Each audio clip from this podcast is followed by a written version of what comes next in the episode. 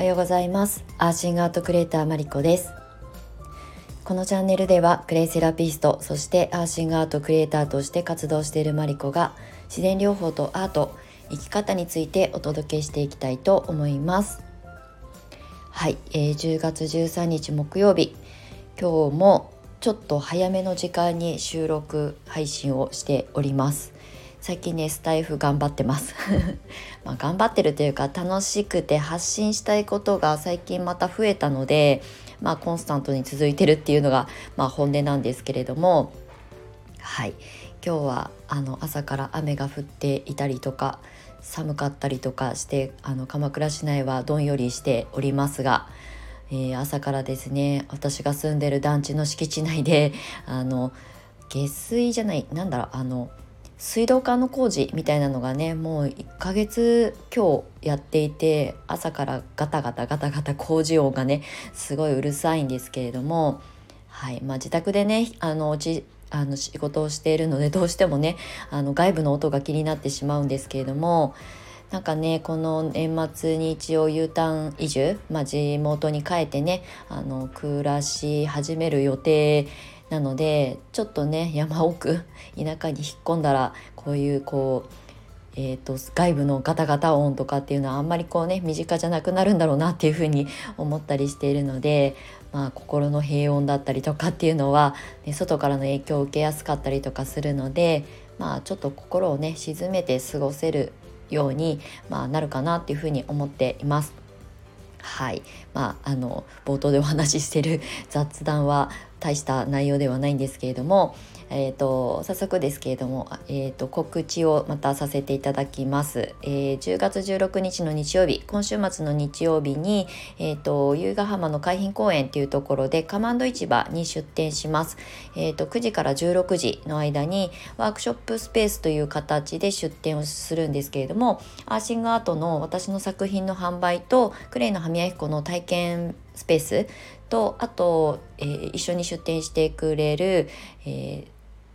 卒業生のせいなちゃんっていう子がベンガラ染めベンガラ泥染めの体験とあと、まあ、クレイのパックの体験なんかもあので提供できるようにね今準備を進めております。まあ、クレイの販売もあの小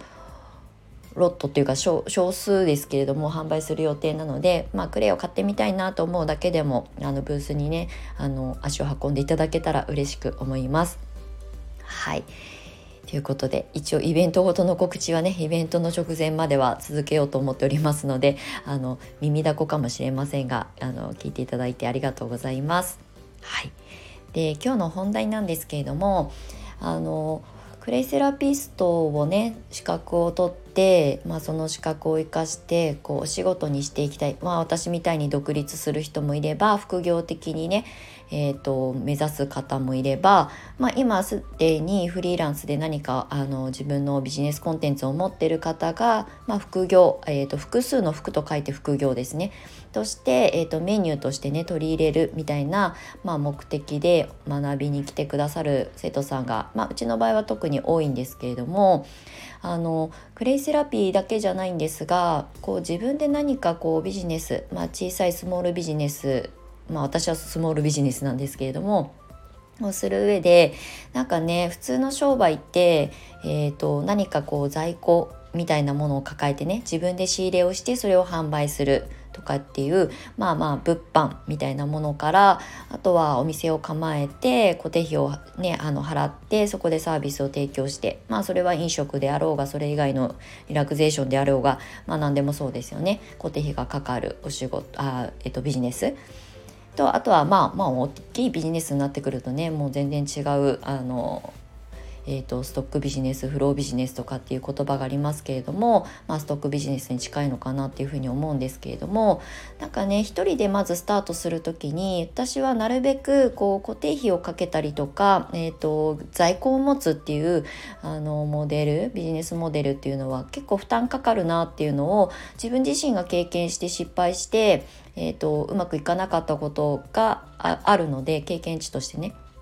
なので、まあ、クレイセラピストをこれから目指す人今これから活動しようと思っている方に、まあ、ちょっと有益なお話になるかなと思っていますあとまあなんとなくクレイセラピスト気になるんだけどどういうふうにお仕事にしてるのって気になったりとかする方ももしいれば参考になったら嬉しいなと思います。であのクレイセラピーに関しては、まあ、それ以外の自然療法アロマセラピーとかいろんなねあの自然療法って世の中にあるんですが一応私はクレイセラピストとして、まあ、9年1本でやってきているので、まあ、そこにあの特化したお話になってしまうんですけれども、えっと、クレイセラピストで私は独立した時はサロンを開業したので、えっと、サロンを維持するための固定費あとお客様に提供するクレイのまあ言ったらストックが必要になりますよね。なのですごく二重二重苦じゃないけど あの苦じゃないですけどね苦しいの苦じゃないんですけど二重にやっぱりこうある程度在庫的なものを持ってね、えーと、それを消費していかないとこう売り上げにつながっていかない利益が作っていけないっていう状況が、まあ、私の最初のスタートだったんですけれども、まあ、それはそれでねその当時はそれが必要だと思ったからあのそこに挑戦したことに対して別に何もあの後悔もないですけど、まあ、サロンが続かなかったのは私の経営手腕のなさだなっていうだけなんですけれどもでそこで学んだことはなるべくこうコストをかけずにできる、えー、お仕事、まあ、特に一人で何かをスタートする時っていうのはあと資本力とかがない時はねなるべくこう何か持たずに自分の知識だったりとか経験を、えー、発信したりとかあの役に立てていただけるような届け方をする方法の方が、まあ、スタートアップとしてはすごく、まあ、言ったらこうリスクが少ないなっていうふうに思っています。まあ、大きなことまあ、大きなことって言っても小さいプライベートサロンを作っただけなので大層なねあの投資をしたわけではないんですけどでもなけなしのね自分の貯蓄の中から切り崩して作ったサロンだったのでその当時の私にとっては大きなあの投資だったんですけれども、まあ、それを経て今クレイセラピストとしてこれからスタート切る方なんかは特にそうですし、まあ、興味を持ってね学んでみてその資格を生かして知識を生かして活動してみたいな仕事にしてみたいなと思ってる方の不安の払拭につながったらいいなというふうに思います。であの今実際私はクレイセラピスト、まあ、とあとインストラクター、まあ、要するに今はクレイセラピストさんを育成する講師をまあなりわいとしていて、えーと、ストック的なものっていう要するに在庫的なものですよね。まあ、クレイはあの無形じゃないので形があるもの要するにクレイを触ってもらってね生徒さんたちに体験してもらったりとかワークショップでクレイに触れてもらったりとかするので必ずクレイっていうもののあの物質は必要ですよね。まあ、その分のストックはあの必ず切らさないように持ち合わせているんですけれども、まあ、販売をしているわけではないので本当にそのちょっとした体験のあの少量の、えーと、クレイがねあの途切れずあの持っていれば、まあ、仕事として成立するでそこに私の経験だったりあの学び続けてる知識だったりを、まあ、付加価値として載せていくことによって私のお仕事は成立しています。でこれはインストラクターだからとかクレイセラピストを育成する講師だからっていうわけではなくってクレイセラピストの資格とかねその活動をされてる方にも同じように置き換えることができるかなと思っています。えっと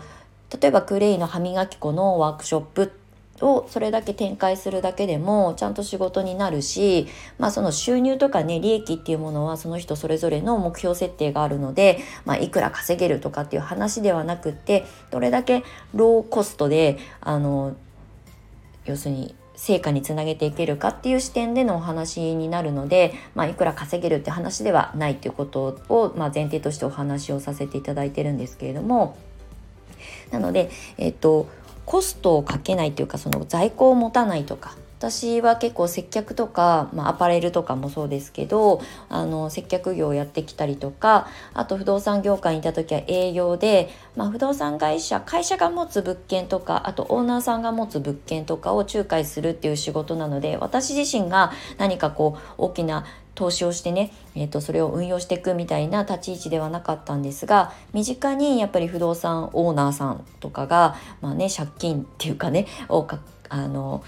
えーと、返しながら、えー、要するに不労所得じゃないですけど、まあえーと、資産運用できるような、まあ、そういうビジネスモデルをねあの取り入れてる方たちを間近に見ていて、まあ、もちろんね無借金であの物件をねあの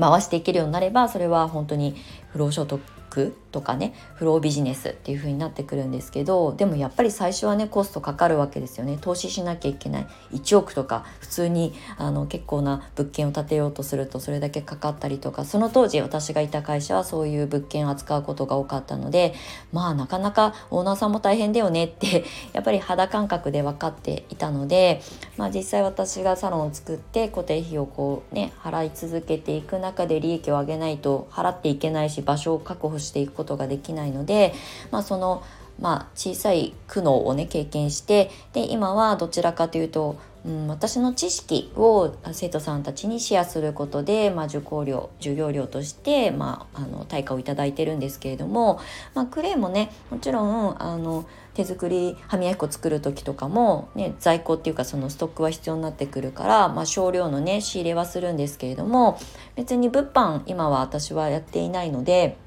あのたくさんのストックを抱えてそれを売って、えーと、利益を上げるっていう、まあ、お仕事の仕方では今のところないので、まあ、どちらかというと自分の知識が商売道具になってるんですよね。知識とあと経験値ですね。私の場合は9年前にサロンを作って失敗した経験も今は生徒さんたちのコンサルをさせていただく上でとても大事な要素になっていたりとか今のこの2022年にクレイを、えー、届けるあの活動する皆さんにこの時代だからこういうふうにした方がいいんじゃないかなっていうアドバイスができるようになってるのも多分自分があのある程度失敗経験を積み重ねたからできることだと思っているので何でもかんでもサロンを作んなきゃいけないってわけじゃないし、えーと、さっき言ったみたいにストック在庫を持って販売をすることで販売利益を、えーと得ないと仕事にならないっていうふうに思ってほしくないなっていうふうに思うので皆さんのそれぞれの過去の経験知識まあスキルもそうですけどとクレイセラピーっていう新しい、えーと、こう情報をね掛け合わせて届けていくとまたそれはその人それぞれのオリジナリティあふれるコンテンツになるよっていうことをいつもお話をさせていただいています。なので今のこの時代になんどういうあのビジネスコンテンツを作っていったらいいのかっていうことにえっ、とこうなんだろうな課題を持ったりとか悩みがあったりとかする方がもしいればできるだけローコストで、えー、まあ、ハイリターンとは言わないですけど、まあ、なるべくこう成果につながるような組み立ての仕方をあの考えたりとか、まあ、あの情報がない方は誰かに教えてもらったりとかっていうことを、まあ、意識されるといいんじゃないかなっていうふうに思います。まあ、実際私は今ほんと養成講座がメインですし、えーと、あとはオリジナルで自分で勝手に作ってね泥塩生活講座とかやり始めたりとか、まあ、過去にね、えーとまあ、その前身であるミネラルセラピーの講座を自分で作ってあの発信をしています。これは誰かに教えられたものではなくてもう本当に教会にあのこういうコンテンツ作ったらなんかねあの教室業としてうまくいきますよってアドバイスをもらってるわけでもないので知識だけは自分で一生懸命自己投資してそこにはもちろんねあのお金もかかりますけどそれが知識となって身につくと新しいコンテンツを作る時にすごく役に立ちます。だから物を持たない商売でも私はある程度のあの形は今のところ作れてるかなっていうふうに思っているので。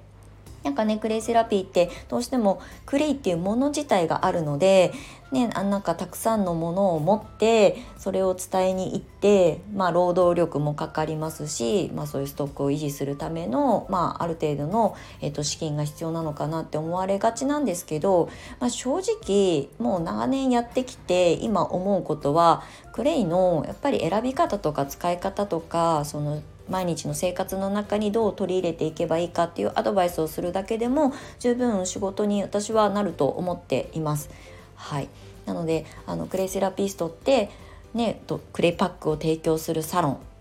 なのかあのワークショップでクレイを販売してクレイの使い方をその場でちょっと教えて、えーとえー物販につなげていかなきゃいけないのかなって先入観でちょっとこう躊躇されてる方がもしいるんであればそうじゃない方法もあるよっていうことをねあのちょっと気づいていただけたらいいなっていうふうに思って、まあ、足早になりましたけれどもお話をさせていただきました。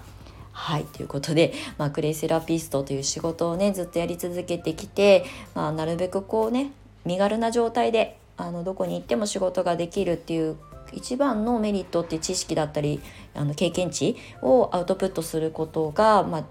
結構あの近道だと思っているので、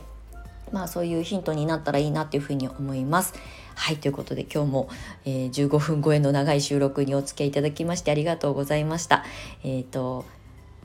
今週末はねイベントがあるので晴れてほしいなと思いつつあの今日はゆっくりお家であの作業しながら過ごしたいと思います。はいということです。今日も最後までお付き合いいただきましてありがとうございました。アシガートクリエイターマリコでした。では次回またお会いしましょう。バイバイ。